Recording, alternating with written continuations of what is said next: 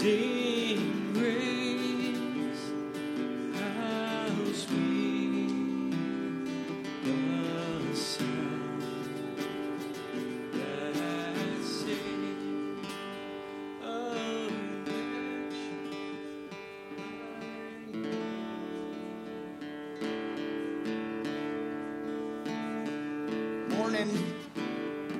Morning, morning, morning.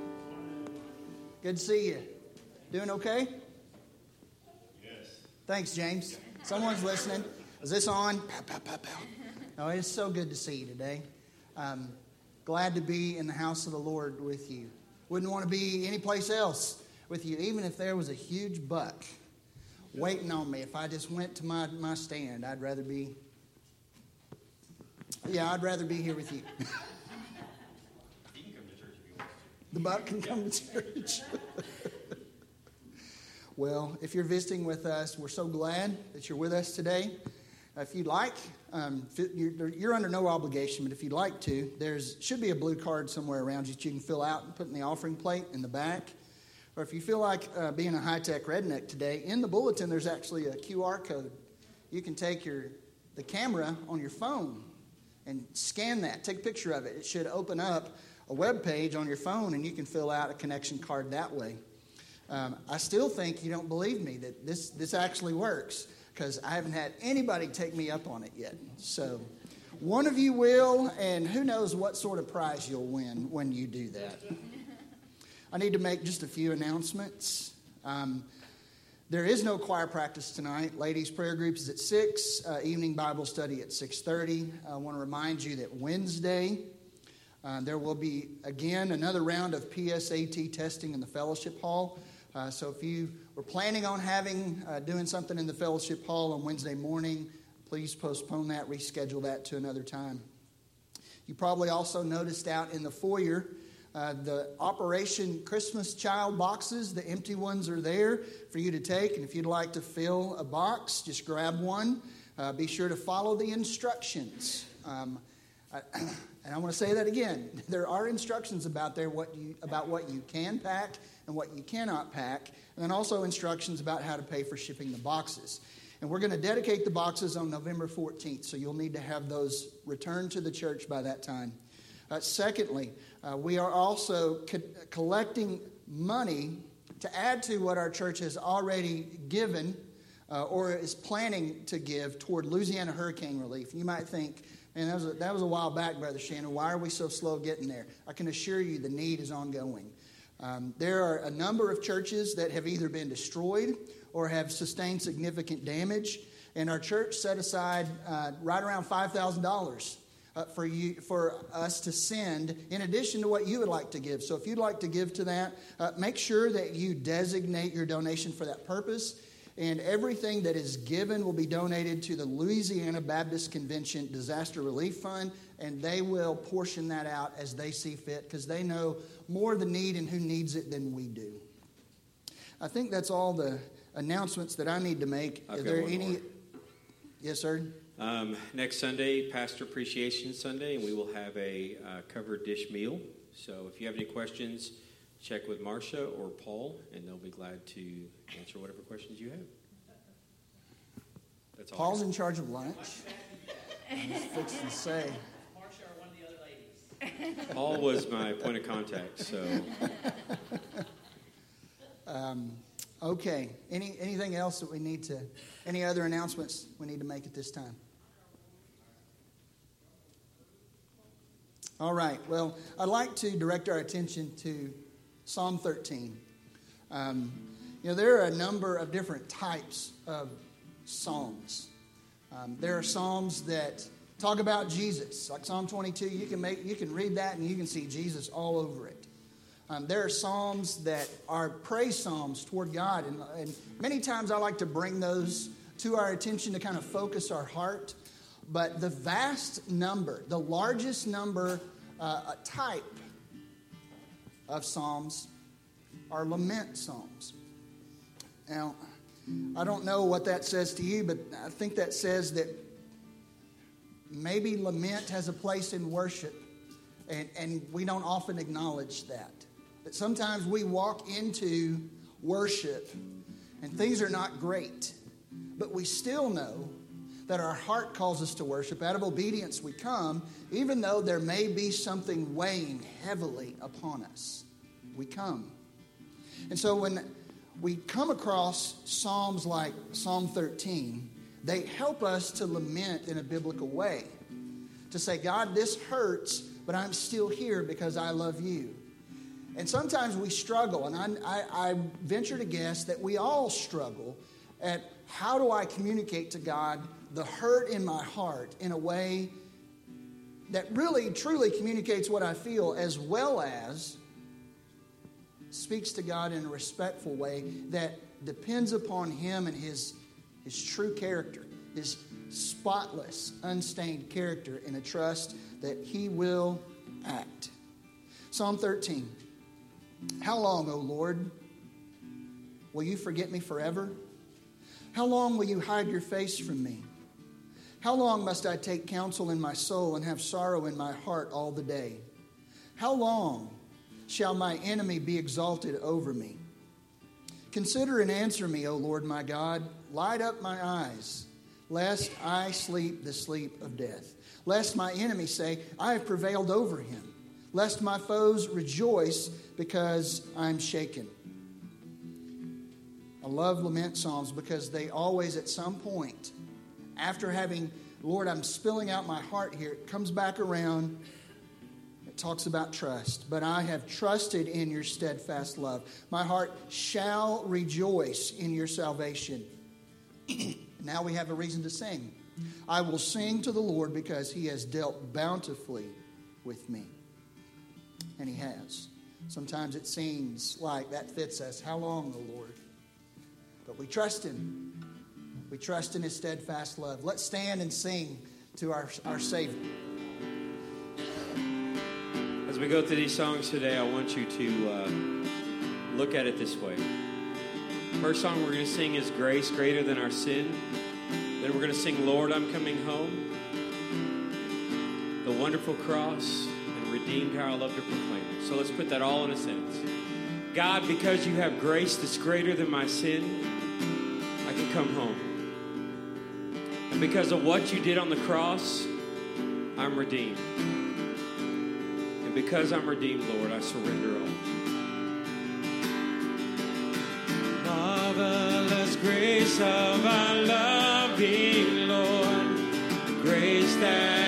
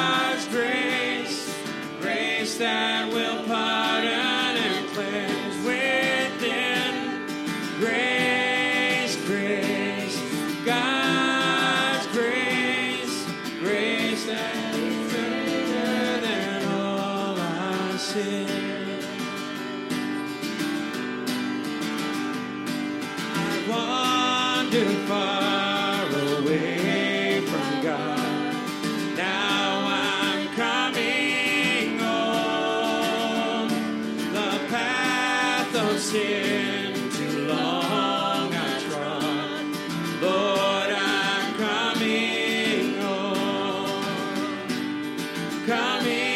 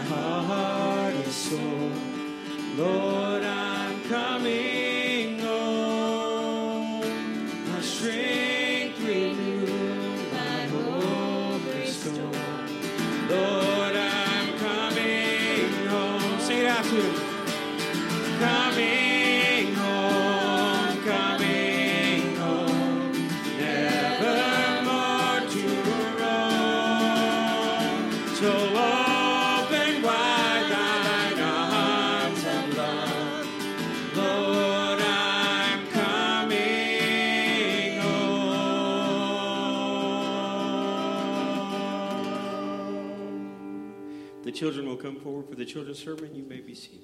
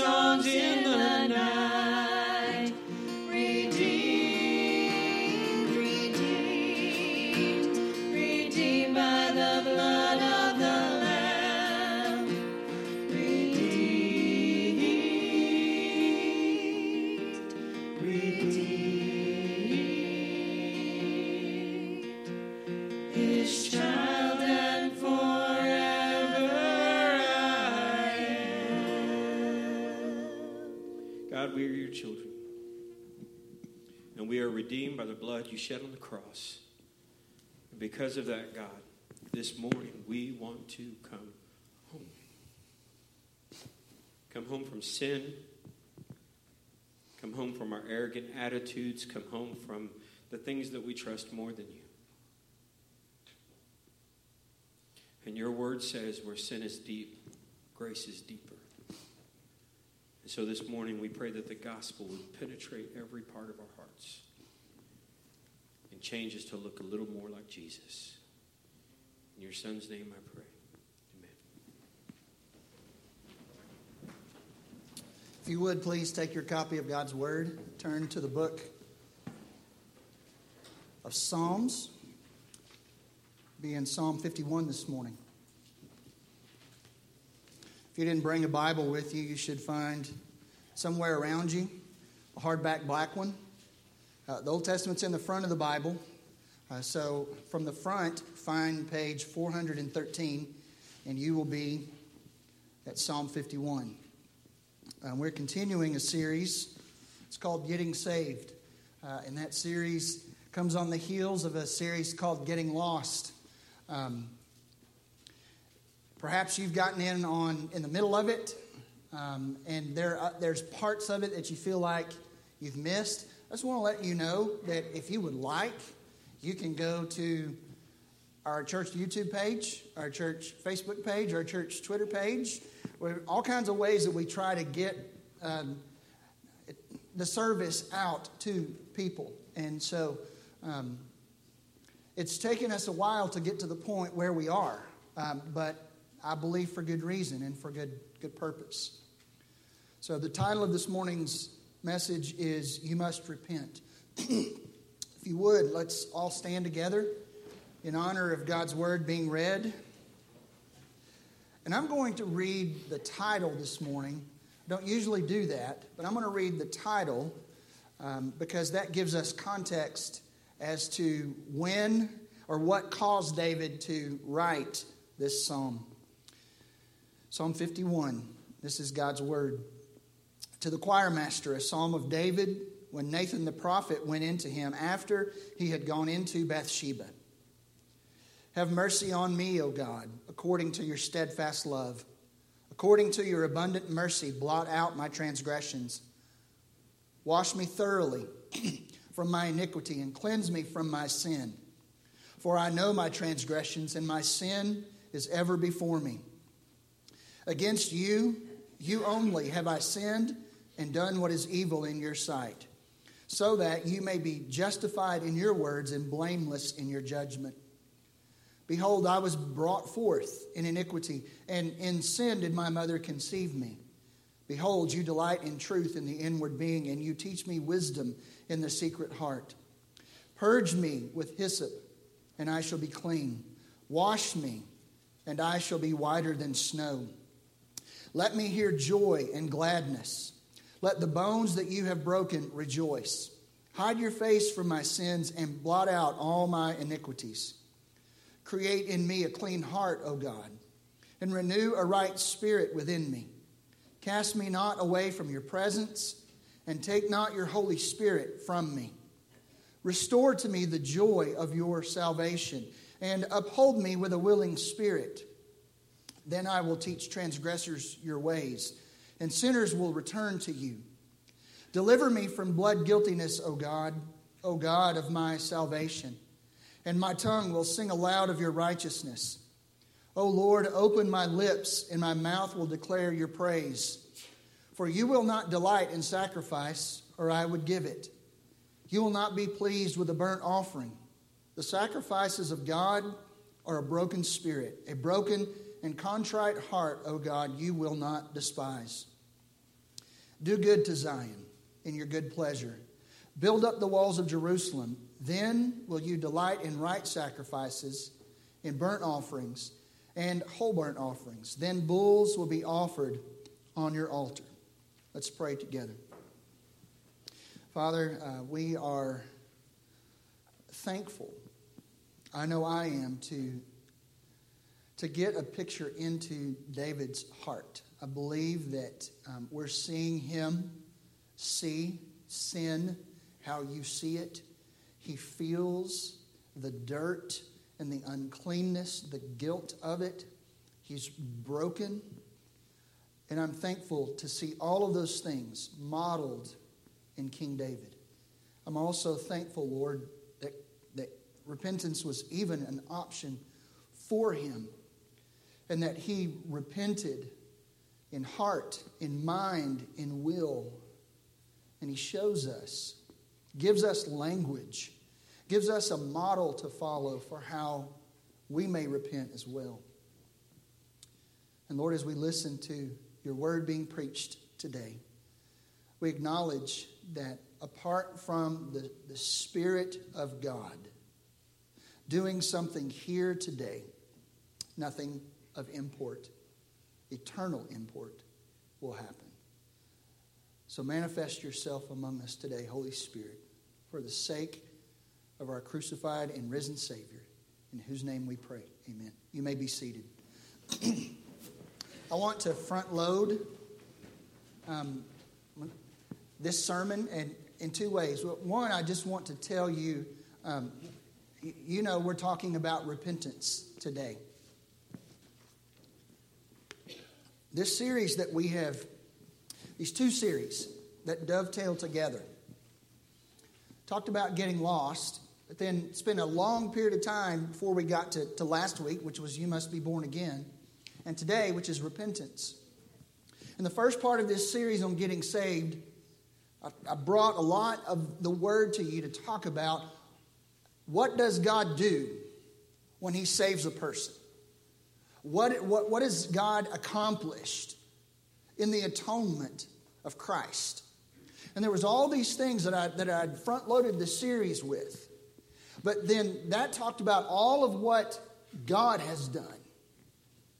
But it is incumbent upon us to do the part that has been assigned to us. Last week, Jesus told Nicodemus, You must be born again.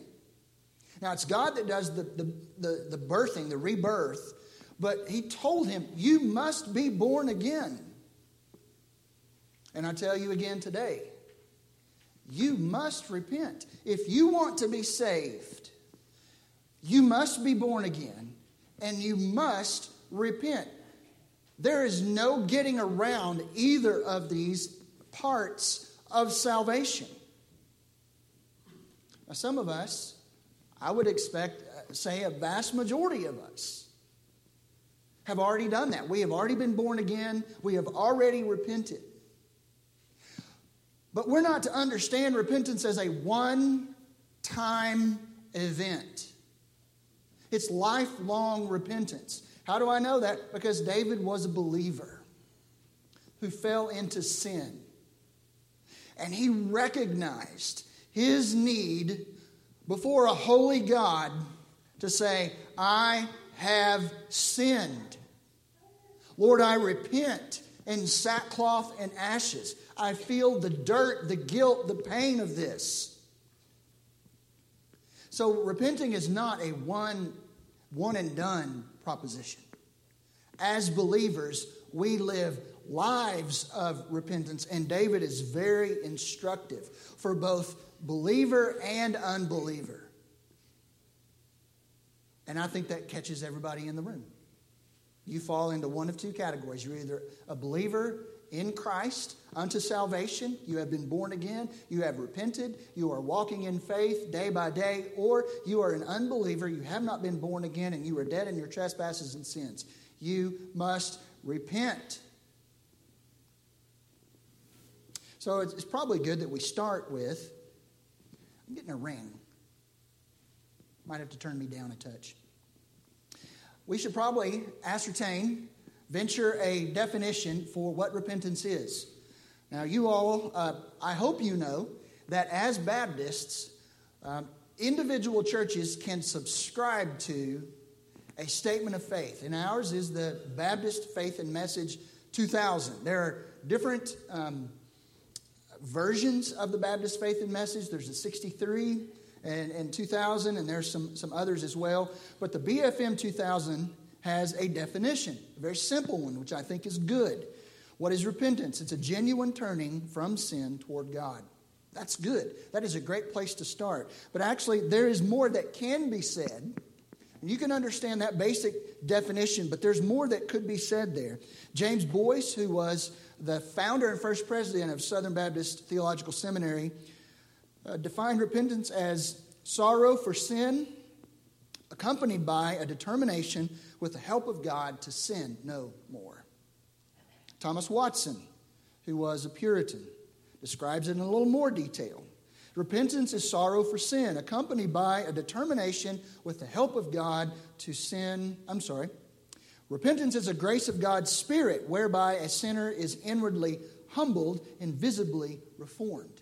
Inwardly humbled and visibly reformed. Another Baptist statement of faith puts it this way, and this is a long definition, but I think there's a lot of truth, uh, teeth, meat uh, to what uh, this definition states. Repentance is an evangelical grace whereby a person, being by the Holy Spirit made sensible of the manifold evils of his sin, does, by faith in Christ, humble himself for it with godly sorrow, detestation of it, and self abhorrence, praying for pardon and strength of grace with a purpose and endeavor, by supplies of the Spirit to walk before God unto all well pleasing in all things. That's a long definition. But there's a lot of stuff that helps us to understand that there's a simple definition for repentance, but there's a lot that goes into applying it. We see in this morning's text a picture, a model of how repentance works in the life of a believer. And again, I say to you that if you're an unbeliever here today, these same things apply to you. Repentance, first of all, is spiritual. Repentance, first of all, is spiritual. Now, you might think, where are you getting this? Let me prove it to you. Let me prove it to you. Okay? So, David wrote this on the heels of being exposed by Nathan the prophet for what he did by committing adultery with Bathsheba and having her husband, Uriah, killed in battle. It says in 2 Samuel, after all this happened, 2 Samuel 11, 27, and when the mourning was over, when um, Bathsheba lamented over her husband, and when the mourning was over, David sent and brought her to his house, and she became his wife and bore him a son. But the thing that David had done had displeased the Lord. He thought he was getting away with it. Until, verse 1 and the Lord sent Nathan to David with a message that was encapsulated in a parable that once David understood it, he knew that God knew his sin. And it is God who convicted the spirit of David and broke his heart so that David might repent. Repentance, I submit to you, is a gift of God's grace. Does, does God have to let us repent? Could not He in, in justly allow us just to perish in our sin? He could. But out of grace, He gives us the gift of repentance. Acts 11 18. Look at the specific wording here that Luke uses in Acts. When they heard these things, they fell silent and they glorified God, saying, Then to the Gentiles also God has granted repentance that leads to life. God grants repentance. It is a gift of His grace, and not only that, it is an effect of being born again. It's an effect of being born again. Again, the scriptures teach us this. 1 John 3 9. No one born of God makes a practice of sinning, for God's seed abides in him, and he cannot keep on sinning because he has been born of God. Do you see that? A person repents because they have been born again. He, John says, if you've been born again, you repent. You don't make a practice of sinning because God's life, His seed abides in you, and you can't keep on sinning because God has, has made you new. You've been born of God. People who are born again repent. so repentance is spiritual. Now, that wasn't in Psalm 130, or I'm sorry, it's Psalm 51. But that background helps us to see that David's repentance started with God knowing his sin and convicting David in his spirit. Secondly, repentance is intellectual. Repentance is intellectual. It simply means it's a change of mind about sin. It's a change of mind about sin. David sees now that sin is contemptible. It's contemptible. David sees sin you can see it all throughout this text. David sees sin how a holy God sees sin, and he calls that sin what a holy God calls sin. It is not an indiscretion, it wasn't a mistake. It wasn't, I just didn't get enough sleep, and, and that's why I acted out. It's none of that. It's not, this is the way I was created, therefore, this is how it's going to be. It's not questioning God and saying, if this is how you say it ought to be, then God, you need to change your law. David is calling it what it is. In verse 1, He says, Blot out my transgressions. He said, God, I have come against your law, I have transgressed it. In verse 2, he says, Wash me thoroughly from my iniquity. That's the guilt of sin. And cleanse me from my sin, which is to miss the mark, to fall short of the glory of God. In verse 4, he calls it evil. Against you and you only have I sinned and done what is evil in your sight. He doesn't try to make it look good or spin it.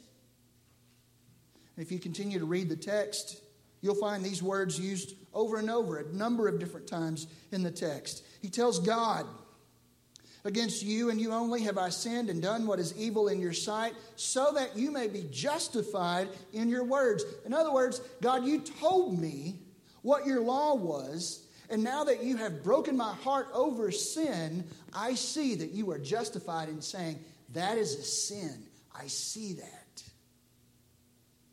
He says in verse 14, He says, Deliver me from blood guiltiness.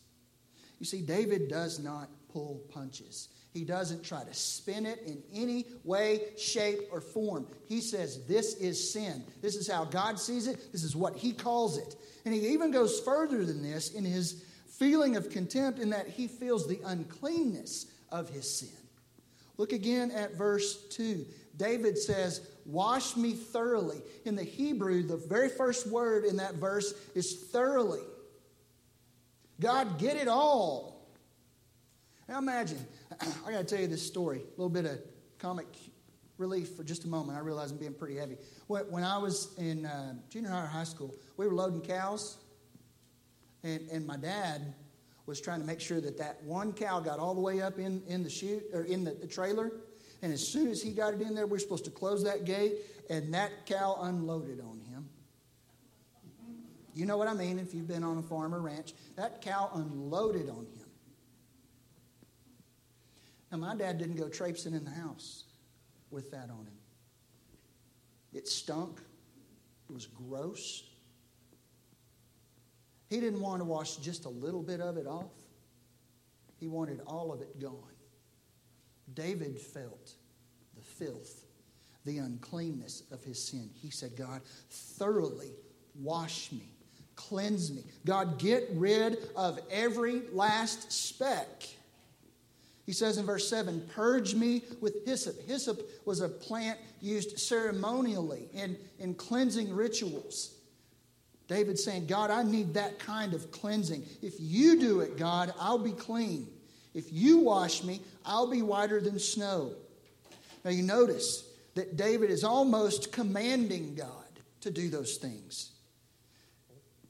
That communicates the intensity of David's feeling. God, I've got to have this. You have got to, to cleanse me. So David sees sin as contemptible, but he also sees that sin condemns. Notice what he says. The very first word in Hebrew says, Have mercy. Have mercy on me, O God. According to your steadfast love, according to your abundant mercy. Blot out my transgressions. He says, Against you I have sinned. That's one thing. If I sin against, let's say it's one thing that if I sin against Jaden. It's another thing if I sin against my wife. There's a different relationship there. David understands he has sinned against the most high God.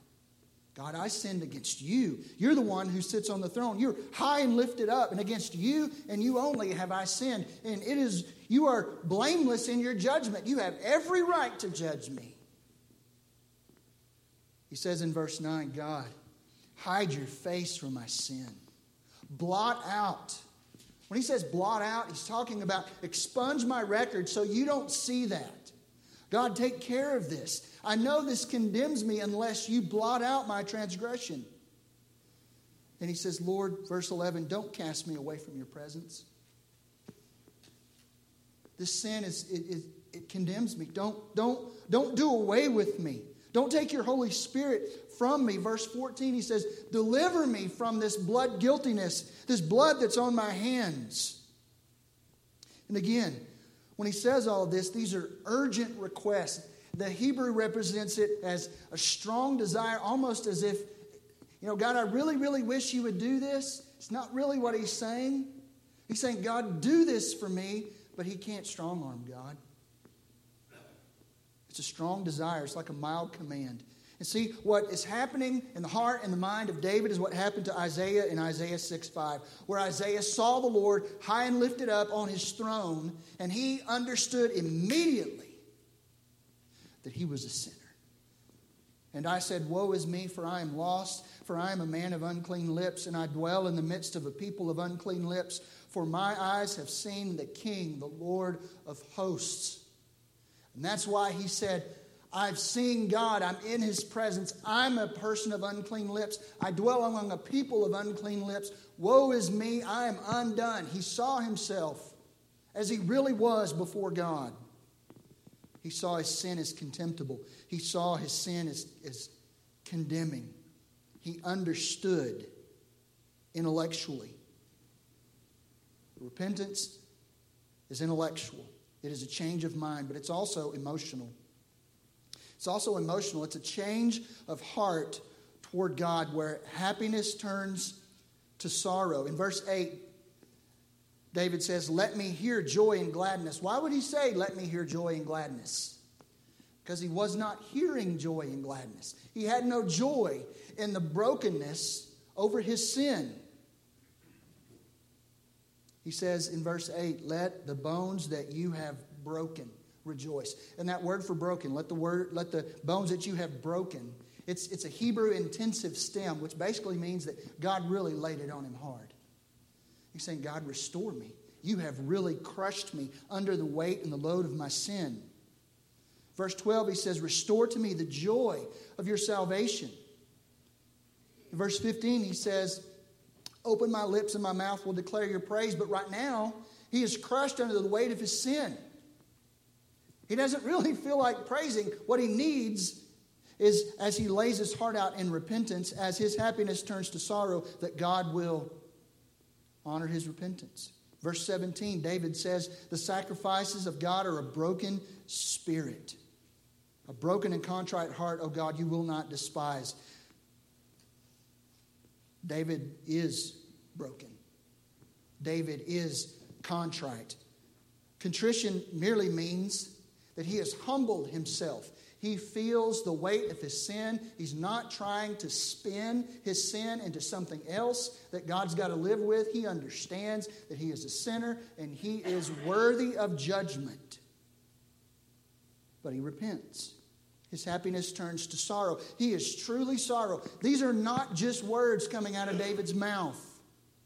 You know, after, back in, in 2 Samuel 12, around verse 15 and following, David, understanding that he has sinned, also gets word that the son that he and, and Bathsheba conceived together was going to die. He knew that. What did David do? He fasted. He fasted. He was truly sorry. He did not want that to affect his son. What did his son have to do with what David had done? But he was truly contrite in heart. He was truly sorrowful that he had offended a holy God. And contrast that with attrition, because there's a difference between contrition and attrition. You've often heard the term, especially in war, it's a war of attrition. People would, uh, enemies would, would surround a city, they would lay siege to it, and it's just a war of attrition after that. If, if no supplies can get in, people are eventually going to feel the pain. People are eventually going to feel the pain and they're going to give in. And that's what happened in the Old Testament with Pharaoh. How many times did Moses go in and say, Let my people go? That's what God says, let my people go. And then the plague comes, Oh, I'm sorry, I've sinned, I'm sorry, I've sinned. When really he's not. It's not sorrow at all. He's just feeling the pain and he just wants the pain to go away. Attrition just regrets the pain and being caught. But that's not David. See, his happiness has turned to sorrow. And we could describe what David feels as Thomas Watson does. He says, what, and, and I'm, inserting into his quote here, what, what we see happening with David, and, and let me also remind you on the cross of Calvary, God made him to be sin who knew no sin. And the experience that David had, our Savior had.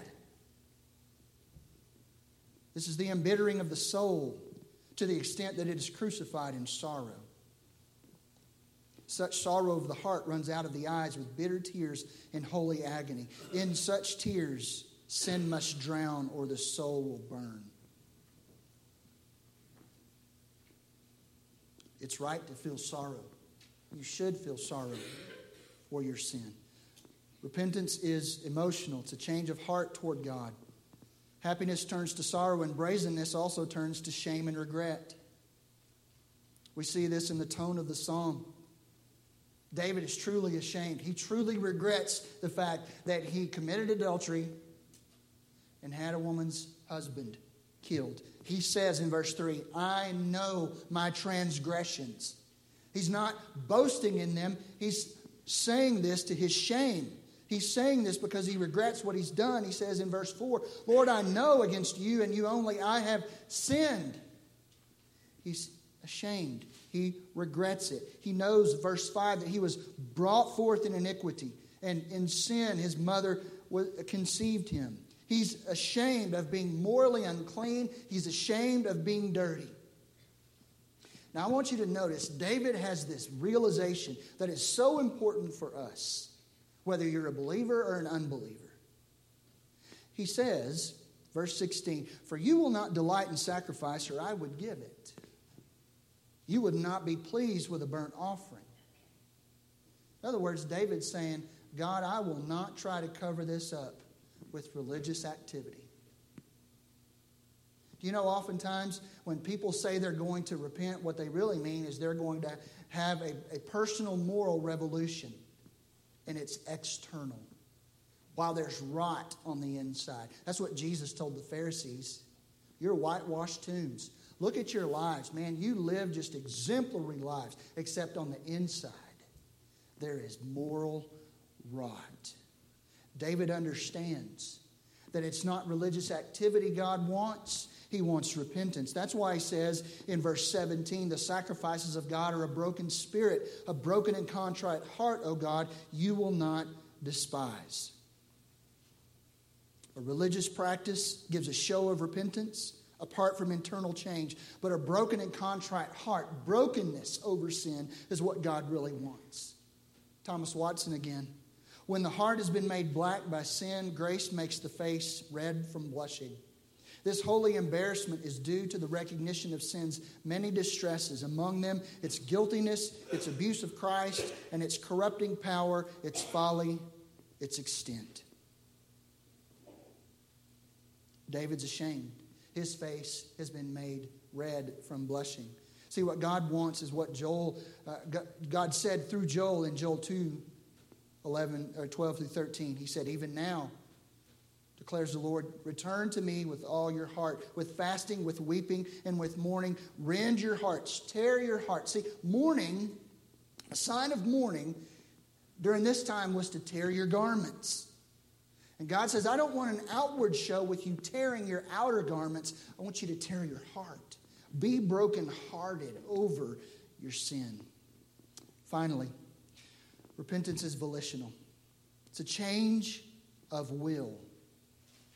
It says, I will forsake sin completely. I will confess and I will repent of every known sin. That's why David says in verse 2 God, wash me thoroughly.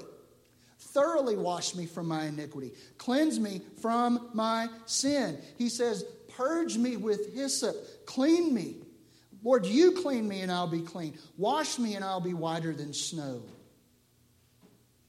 To forsake sin is to confess and repent and to flee from it with all your might. David requests of God, knowing that if he's going to forsake sin completely, that God has got to, look what he says, create in me a clean heart, O God, and renew a right spirit within me. Doing your best. Now I understand We don't fully forsake sin. We're fighting against it all the time. But there's a difference between doing your best to forsake sin completely and failing at times. That's better than knowing that you're going to fail anyway and just not making a big deal about it. You change your will. You say, I will forsake sin completely and I will turn to God fully. David does this in verse 6. He says, Lord, you want me to rend my heart. You, you want a broken and contrite spirit. You don't want external religious practice to cover over the internal rot. You want me to be clean. And furthermore, you want me to delight. You delight in truth in my inward being. You want to not only clean me, you want to fill me with truth so I can turn toward you fully. He says, O God of my salvation, verse 14. Deliver me from blood guiltiness, O God of my salvation, and my tongue will sing when I turn fully towards you. In salvation, my tongue will sing. Verse 15, then my heart will, dec- my mouth will declare your praise. Verse 13, then I will teach transgressors your ways. Verse 19, it says, talking about God delighting in right sacrifices, David understands not to put the cart before the horse. Sacrifices don't come before repentance. But listen to me. Some of you may have come in here today, and you might have said to yourself, I know what I have done this week, but I'm going to come to church so I can feel better about myself. And it's, it's been no problem for you to walk in here today, carting your sin in with you, and believing you're going to worship God in spirit and in truth. David understood my heart has to be broken. God has to purge me, clean me. He has to renew a new heart in me, put a right spirit in me. Then I will be able to worship him as he deserves. He will delight in those kind of sacrifices. Realize I'm going long. I will try to try to end quickly. Thomas Watson again. And I want to leave this with you. There's no rowing to paradise except on this stream of repentant tears. How earnestly does God call upon men to turn to Him? God commands all men everywhere to repent. As He swears, and this is Ezekiel, as I live, I have no pleasure in the death of the wicked. God has no pleasure when a wicked person dies. God would rather have our repenting tears than our blood. If we turn to God, He will turn to us. He will turn His anger from us and His face toward us. Unbeliever, you cannot be saved apart from turning from your sin and turning to God with all your heart, soul, mind, and strength.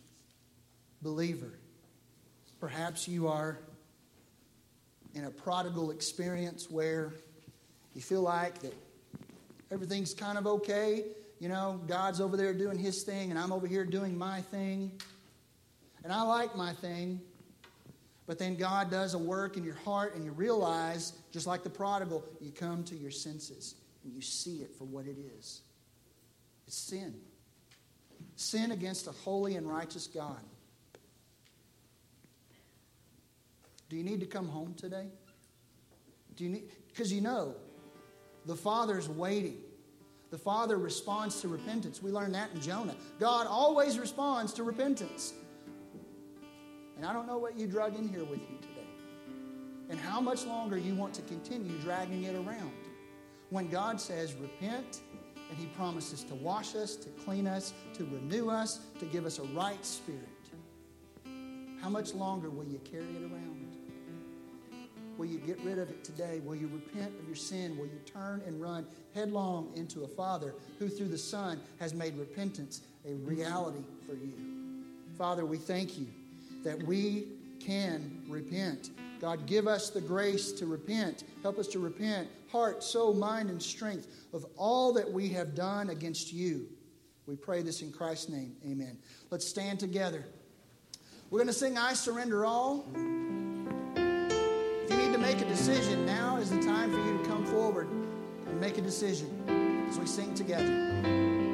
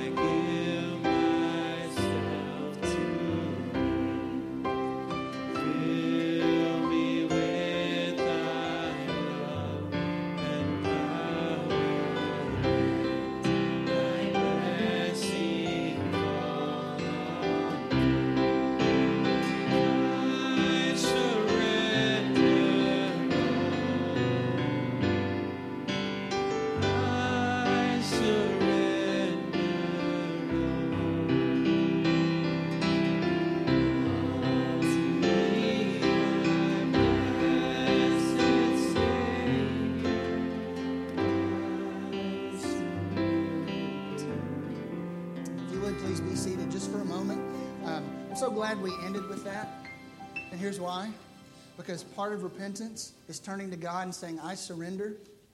Part of repentance is realizing that He says, If any man wishes to come after me, let him deny himself daily, take up his cross, and follow me. Repentance, I believe, is not complete until you are following hard after God. This morning, we've got a couple that have come forward to say that they want to be uh, baptized. So uh, Maria and Olivia have come forward. Um, that makes quite a few that we're waiting on the baptistry to get fixed, and we're working on it. It's one of those things where uh, we get this fixed and we realize something else needs some attention. So thanks for your patience. Addie, we're going to get you baptized, kid. Kyson, not in here. We're going to get some kids and some adults, some folks baptized, and I'm looking forward to that day. Um, so I just wanted to make you aware of that. So on the day that they come for baptism, uh, they'll be presented to the church for membership, and we rejoice in that. Um, in terms of um, just prayer requests, um, I did want to point out we have some special guests with us today. I was unaware that my mother in law, Gail, Stephanie's mom, uh, was going to come today, and I'm so thankful. And her friend Cricket, uh, Cricket Crick, is originally from Hart, Texas. And uh, that she and Gail are just great friends, and uh, and so that means I have to like her. So, I couldn't resist cricket. um, continue to pray for uh, for Ben. I never heard if he got out of the hospital, but he was in the hospital last week. They were trying to get his medications figured out. Um, Bernie's ship is new to our list. Uh, that's uh, Glenda's mom. She's been uh, falling a lot. Um, you want to give us an update on Brianna?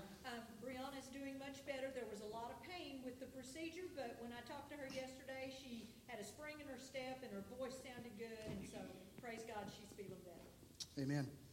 Continue to pray for uh, Garrett Ratliff. Um, he and I had a great conversation yesterday, and thankful for that. Uh, Jimbo, how do you say his last name? Bodine? No, not Jimbo Fisher. Don't. Uh, the guy that passed away, Bodine. Okay, all right. He passed away here recently, so we need to pray for his family. Uh, you may not know who he is, but he drives. Around, he drove around in that ice cream truck, that old ice cream truck. So pray for his family. Um, continue to pray for the Sally Harden family. Yesterday, she was laid to rest. Um,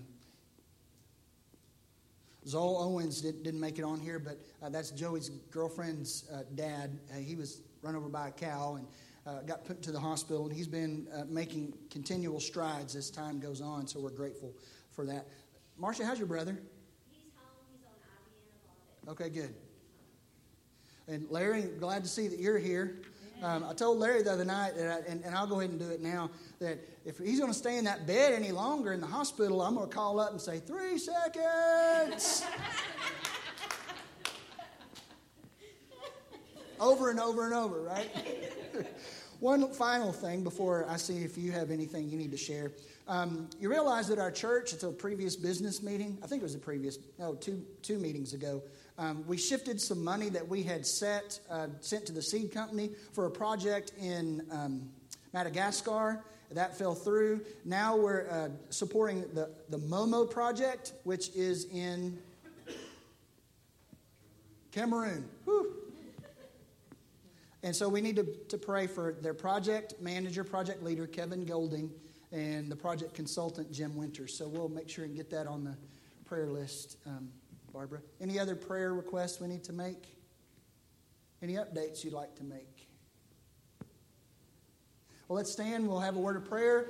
Be dismissed with the Great Commission. Father, we are grateful uh, for your goodness in our life. Uh, you are a good God, a glorious God, awesome in all things, wonderful. Uh, we count it a privilege to be able to pray to you um, and to have been praying to you on behalf of the people that we just mentioned.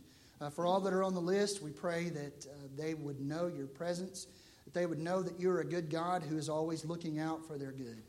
And if there are any that don't know you as Savior and Lord, that through this process that they would know that you are real, that you love them through Christ, and that they can have a relationship with you. Uh, bless this day, Father. Uh, go with us as we continue to meditate on what we've learned today about repentance and continue to call us to repentance, Father. In Christ's name we pray these things. Amen. Let's say the Great Commission.